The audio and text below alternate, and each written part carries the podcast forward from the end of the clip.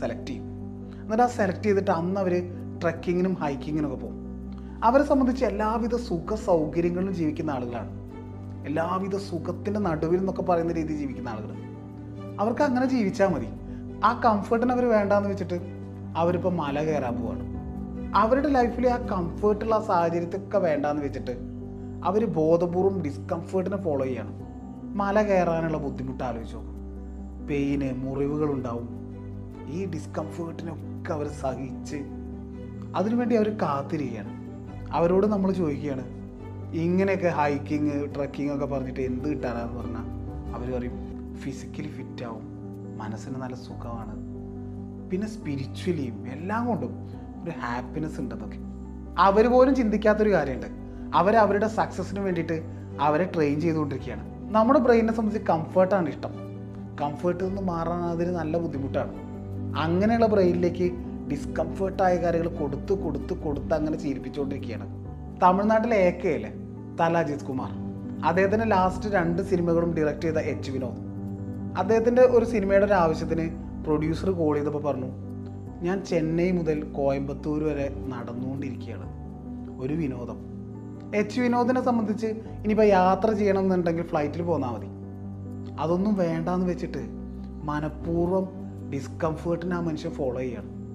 ആ തമിഴ്നാട്ടിലെ വെയിലിന്റെ ഒരു അവസ്ഥ നിങ്ങളൊന്ന് ആലോചിച്ചു ആ വെയിലൊക്കെ സഹിച്ച് ആ ഡിസ്കംഫേർട്ട് ആ വിയർപ്പൊക്കെ സഹിച്ച് ആ മനുഷ്യൻ നടക്കുകയാണ്.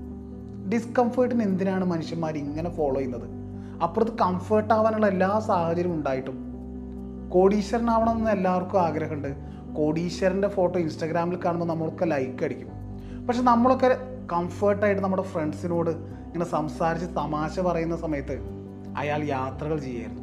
നമ്മളൊക്കെ നമ്മുടെ ഫാമിലിക്കൊപ്പം കംഫേർട്ടായിട്ട് ടൈം സ്പെൻഡ് ചെയ്തപ്പോൾ അയാൾ അയാളുടെ അടുത്ത കമ്പനിയെക്കുറിച്ച് ആലോചിച്ച് ക്ലയൻസിനെ എങ്ങനെ ഇമ്പ്രസ് ചെയ്യണം എന്ന് ആലോചിച്ച് പ്രസന്റേഷൻ പ്രിപ്പയർ ചെയ്യായിരിക്കും നമ്മളൊക്കെ സുഖമായിട്ട് കിടന്നുറങ്ങിയപ്പോൾ അയാൾ ഉറക്കമില്ലാത്ത രാത്രികളിൽ ഡിസ്കംഫേർട്ടൊക്കെ അനുഭവിച്ച് ജോലി ചെയ്യായിരിക്കും സോ നമ്മുടെ ബ്രെയിന്റെ ഈ കംഫേർട്ടിനോടുള്ള ആ സുഖത്തിനോടുള്ള ആസക്തി ഉണ്ടല്ലോ. അതിനെ ബ്രേക്ക് ചെയ്യാതെ നമ്മൾ രക്ഷപ്പെടുകയേയില്ല. സോ ബ്രെയിനെ സക്സസ്സിന് വേണ്ടിയിട്ട് ട്യൂൺ ചെയ്യാനുള്ള ഒരു മാർഗം ബോധപൂർവം നമുക്കൊരു കാര്യം ചെയ്യാൻ പറ്റും. ഇപ്പോൾ നിങ്ങളുടെ ഒരു ഡെയിലി ലൈഫ് എടുക്കുക. ചില കാര്യങ്ങൾക്ക് നിങ്ങൾക്ക് ഡിസ്കംഫേർട്ടാണ് ചെയ്യാൻ തീരെ ഇഷ്ടമില്ല. അങ്ങനത്തെ കാര്യങ്ങളുണ്ടാവുമല്ലോ അത് നിങ്ങൾ ചെയ്യില്ല ഒഴിവാക്കും. പിന്നെ ബുദ്ധിമുട്ടി ചിലപ്പോൾ ചെയ്യും. അങ്ങനെയുള്ള കാര്യങ്ങൾ ഡെയിലി ഒന്നെങ്കിലും എടുത്ത് ചെയ്യുക. ബോധപൂർവം എടുത്ത് ചെയ്യുക.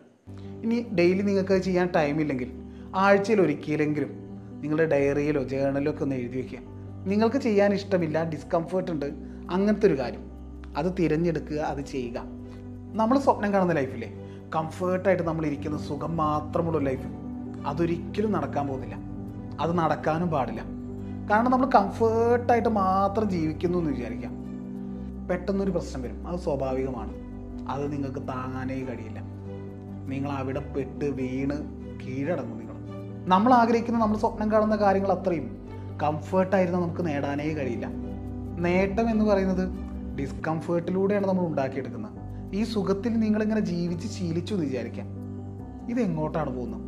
നിങ്ങൾ ആഗ്രഹിച്ചൊന്നും നേടാൻ കഴിയാത്തൊരു ലൈഫ് അതിനെ നിങ്ങൾ സക്സസ്സിന് വേണ്ടി ട്യൂൺ ചെയ്യണമെങ്കിൽ ഡിസ്കംഫേർട്ടിനെ ഫോളോ ചെയ്യാൻ ശീലിപ്പിക്കണം. ഇസ്മി എം കെ ചെയ്തേ